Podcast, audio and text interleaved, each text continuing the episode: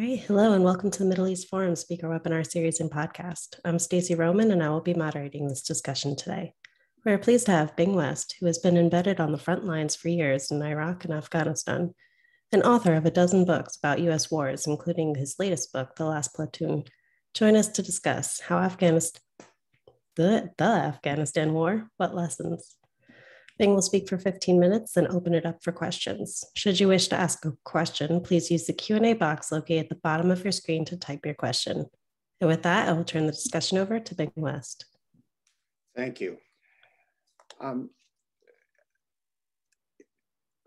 I'm a grunt.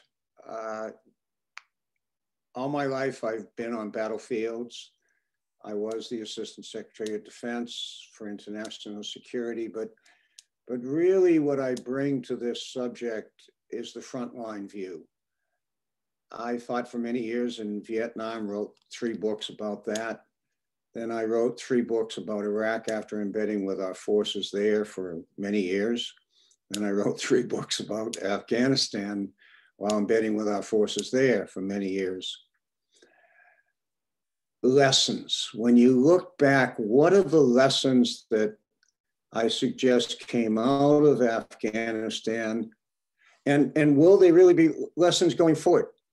Um, let, me, let me say that there are three things that I'd just like to address presently about the lessons and in the future. The first is our culture. The second is the locus of war fighting decision making in the United States. And the third is the decision making style of our commanders. Let's start with our own culture. Why did we do what we did in Afghanistan? And what was it that we did? Consider, we went into Afghanistan to destroy Al Qaeda because they had murdered 3,000 Americans on 9 11. We had pushed them into a corner very quickly in Afghanistan by November after three months of fighting, not even that. But then we let them escape into Pakistan. And then we changed the entire mission. And President Bush said, we owe freedom and a good life to all Afghans, all 30 million Afghans. And we as a culture accepted that. Now consider that for a moment. We had this tremendous shift in policy done, I think, for evangelical reasons, decent reasons, but evangelical, not not reasons of our national security. And yet we accepted it. We, all of us Americans accepted it. Why? I think for two different reasons. First, because we felt we were so rich, so powerful, that we could do pretty much what we wanted to do. And second, we were driven by a desire to do good. There's no other way you can look at it. We, we, we weren't there to conquer. We were there to liberate the Afghan women, et cetera, et cetera. We undertook all these things to build a nation, not to make that nation a satrap of ours in any way, but out of some, some desire to do good and nobility because we had so much wealth, we felt we could do anything. Consider that cultural framework. Then the question becomes well, who makes these decisions? The White House. And the White House, over the last, I'd say 50 years, 70 years, has become almost like like Rome to the Catholic Church in a way, uh, the, the, the seat of all power, in a way that was not intended by the founding fathers.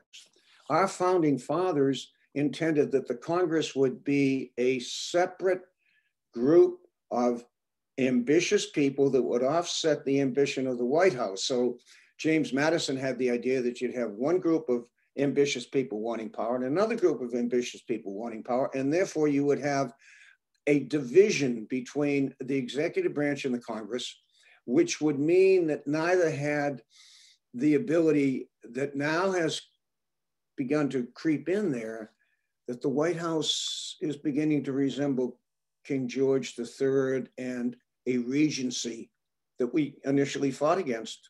and I don't say that lightly. There, and it is due to the polarization of our politics to the extent that in Congress, one party and the other disagree with each other to such a degree that whichever party also has the incumbent in the White House automatically runs to his side or her side. And there they are. And this is not what the founding fathers intended. So when you look at the decisions during the Afghan war, they were almost all just made by the White House, a small group of people. When you go into the White House, when you go into that Oval Office, I don't care who you are, you recognize that you are dealing with august power. When you walk down those corridors in the White House with, with, with this thick, the, the carpeting beneath you and the Secret Service discreetly in different areas, and then those old Ansel Adams photographs and the old paintings of, of how this nation gradually became what it was, you are you are in awe when you walk into that White House, into that Oval Office, and you become very, very careful about every word you say. Now, the problem becomes that that group of people who inhabit the White House and who routinely go there gradually get quite separated from others. I don't think that's healthy, but that's where we are. And the third thing I would say is all right, we all know now it was a terrific mistake what we did in Afghanistan. I wrote a book in 2010 called The Wrong War, saying this was nutty, and that was that was a decade ago. But why then did our decision makers, who are our commanders, why did our commanders not only go along with this, but think it was the right thing to do? I spent a lot of time with the military at all levels and the one thing the military lacks is somebody at the top who is designated as the risk manager. The general or admiral who stands aside from the commander and says, if I were the corporate CEO and the corporate CEO was undertaking this path of action, how would I relate risk and reward?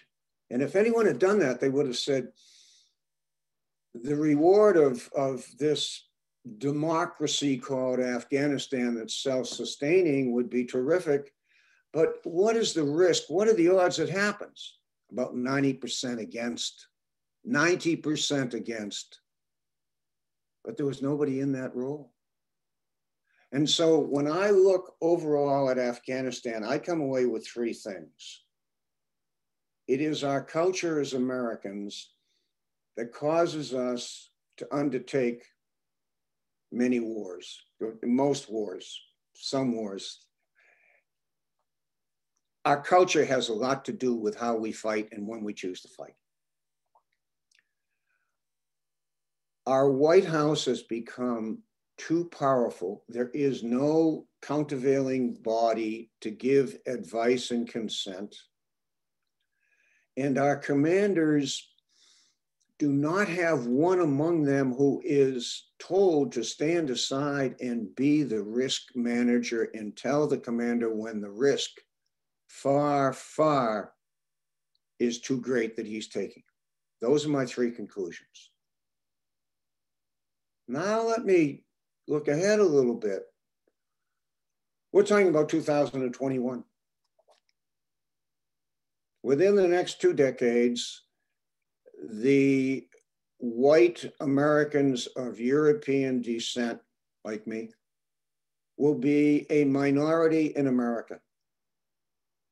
We are will undertake in the next two decades a monumental change in our basic culture in ways that no nation has done before. By the mid 2040s, that's not that far. Remember, we started Afghanistan 20 years have gone by like that. The next 20 years will go by. I'll be gone, but many of you will still be here, most of you. we're going to be an entirely different country and we haven't thought what how how is that going to be that when you have a majority of your citizens who did not have anything to do with the founding fathers didn't come out of that tradition did not come out of the the the renaissance the the european tradition at all how then does our culture shape itself in matters, in all matters, but also in the matter of war? I don't know, but that's a vast difference that's about to hit us. And the other thing, when we look at where we're going, we all know we have one major foe, one, and that's China. We don't quite know what to do about that. We haven't come to grips with it. And when we do, it's going to be within the context of a different culture than the culture we're in today. I, I would stop my remarks there and just turn it over for questions. Thank you. Wonderful. Thank you so much for your analysis. So we have quite a few questions coming in. The first one from Carl Goldberg. Our military and civilian leaders seem to be abysmally ignorant about the nature of Islam and about the extent to which the doctrines of Islam hold on the hearts and minds of those the Afghan population. In your opinion, what role did this ignorance play in the Afghan war disaster? Huge. The, the degree to, toward which Islam as a religion is the blazing belief of the Afghan people is something that we, because we're, we're so secular, have a hard time grasping. It made a vast difference. And going forward, that's in our rearview mirror because we've left Afghanistan. We can handle the Islamist terrorists, I believe, but we have something else called Iran. And the extent to which religion permeates Iran, I don't know. I, am just not an expert on it at all. But I can say that after spending a lot of time in, in Afghanistan, yes, the influence of the mullahs all the way down to every village was much deeper, much more pervasive than we realized. Understood. Thank you. From Terry Rosen, what part of the decision is based was based on economic goals in Afghanistan and Iraq? Whose economic goals? Our economic goals? Our economic goals, I'm assuming. Uh, no, I, I, I don't believe in either case. We were just giving away money. I mean, it's a good way to go broke. So uh, I don't think we had any aspirations that there was that there was a, a, a, pot of gold at the end of the rainbow for us. It was the opposite. I believe that we felt we were so rich we could share and make life better for others. Thank you. From Jeffrey Sheff. Do you think that as long as the Taliban controlled in Afghanistan, Al Qaeda and other dangerous Islamist groups could use that as their base, and therefore our goal of driving out the Taliban was correct?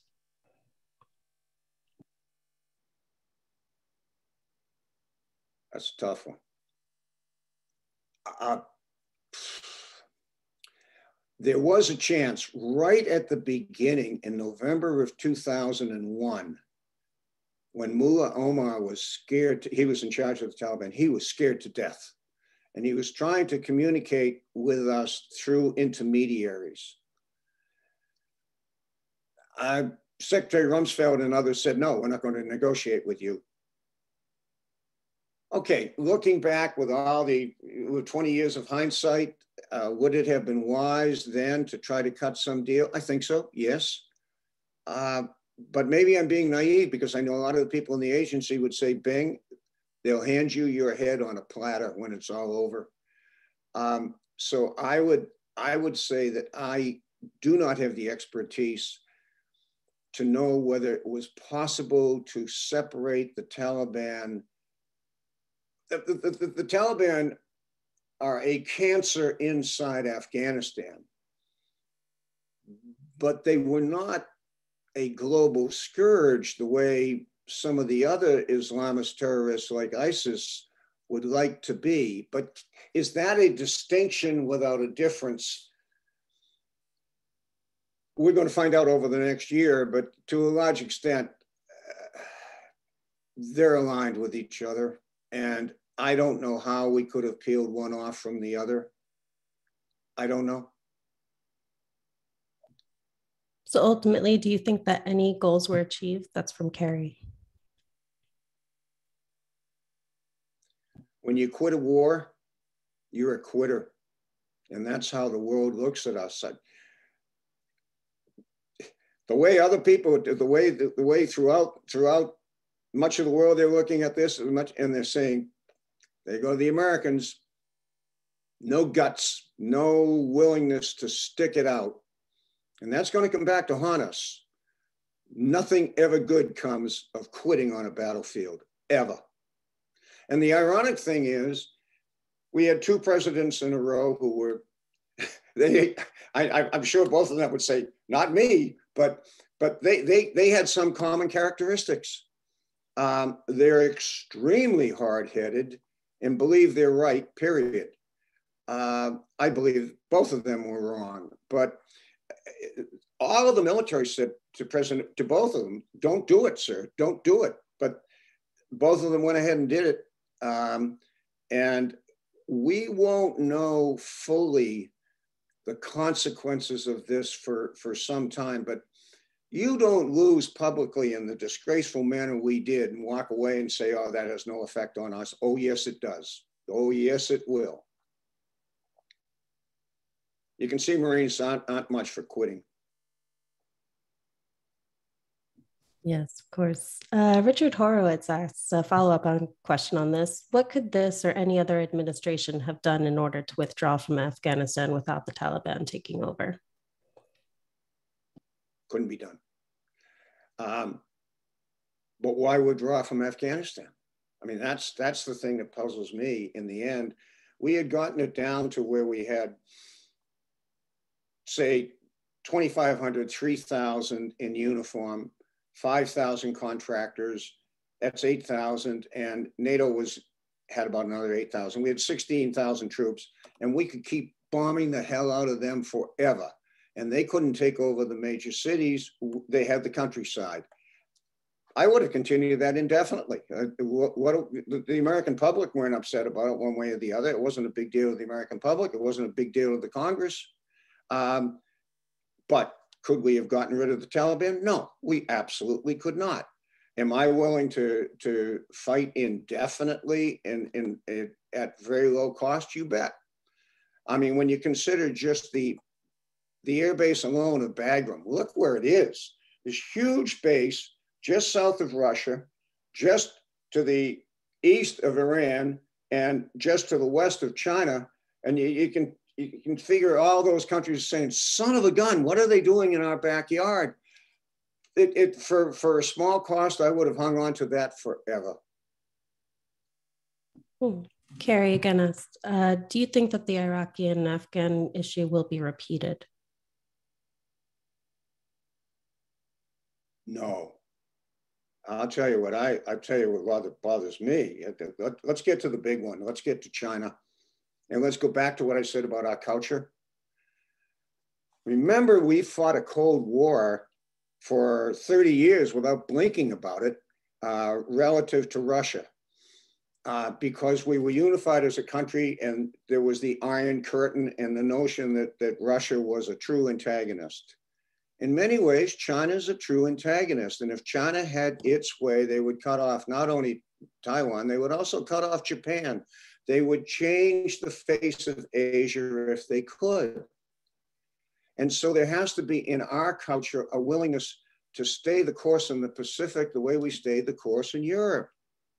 But we're going to have an entirely different culture within 20 years. And whether that same willingness in the body politic will be there, I, I can't predict, but it's going to be very, very different. And the other thing that's hurtling toward us is that our debt is absolutely unsustainable. But we keep kicking the can down the street. Now, what does that mean within 20 years? It means that we'll have to be paying four or 5% interest every year on that debt. That drives out practically all the other discretionary social programs and will put tremendous pressure upon the Pentagon at a time when the entire culture has changed to the extent that, if you ask me, I think we're going to have a much smaller military 20 years from now. We're still going to have an adversary in, in, in China, and it will be a fraught situation. Thank you. Speaking of China, an anonymous viewer, viewer asks Can you please comment on how you believe the US military can counter the Chinese mindset going towards the changing proportions of the US? Are our best days behind us? Are we expecting the classic 250 year cycle demise of civilizations? 250 years from now, we're all left. Um, but I don't mean to make light of the question. I just, it worries the hell out of me without being able to give you a direct answer. The, the you know, I'll tell you another thing that bothers me about it though. I mean, it's, it's a legitimate question. But we stood up to the Soviet Union successfully as a nation, as a culture. Do you know what, what puzzles me now? We, we, we say that we understand that a clash with China will basically not be a landmass. It won't be an Afghanistan kind of thing. It won't be our infantry. It will be our aircraft and, and our surface vessels and our Navy. It'll be a different kind of, of clash. And it may be small, it may be large. I think it'll be quite different. I think the way in which we're going to get tested at some point will not be with missiles it will be with digital non-connections, non-connectivity. I mean, supposing you, you end up in a little tussle with China and, and China strikes a little bit against a few banks or something just to disrupt us a little bit. And we do the same to them. We're probably more capable than they are.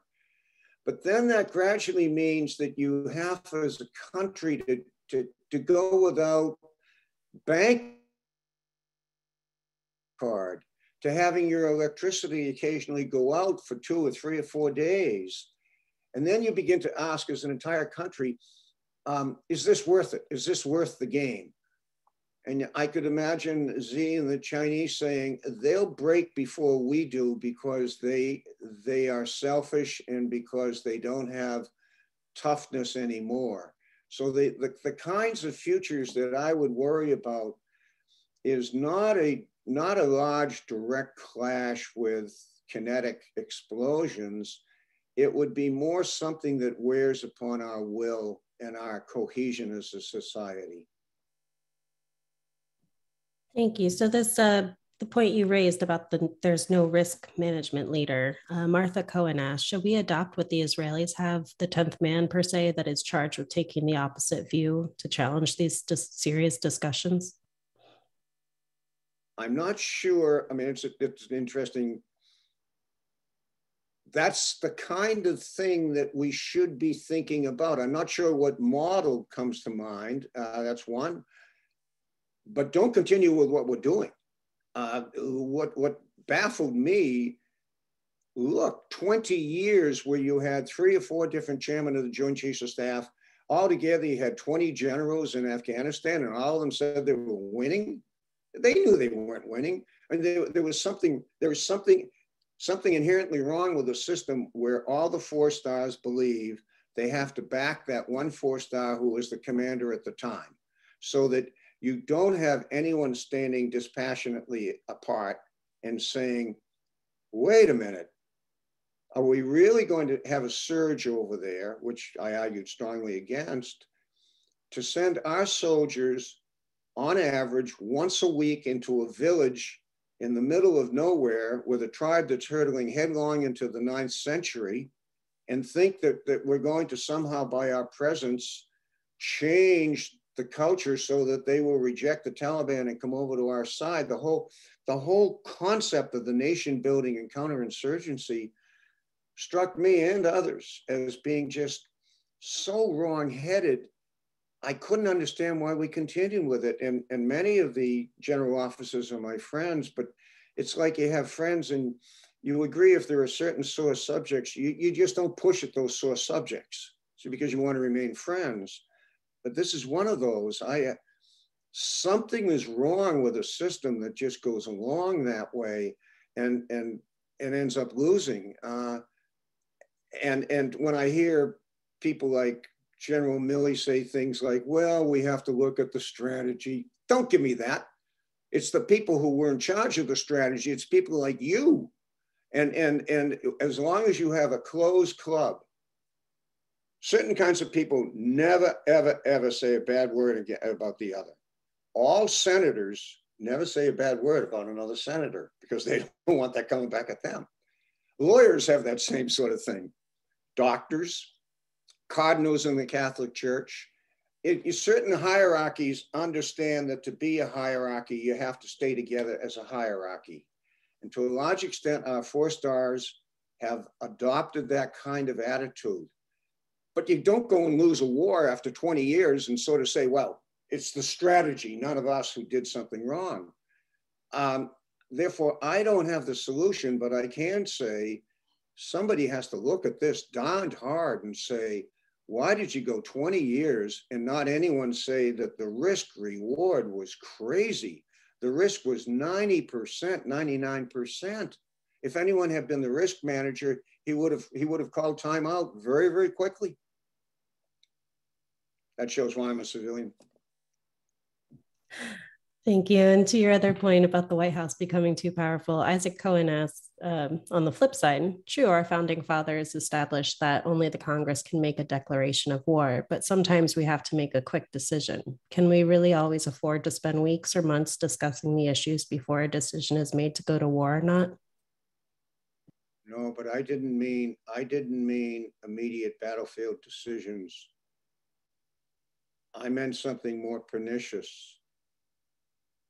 I meant that when we divide as a country to the extent that the Congress abdicates the role that was there by the founding fathers, that they are to be separate and equal, and that the executive executes, but the Congress is the one who establishes the legislation and the money but when you get this, this congruence between the president and one party, then the ability of Congress to, to be an equal branch is pivoted out of badly out of control, I think.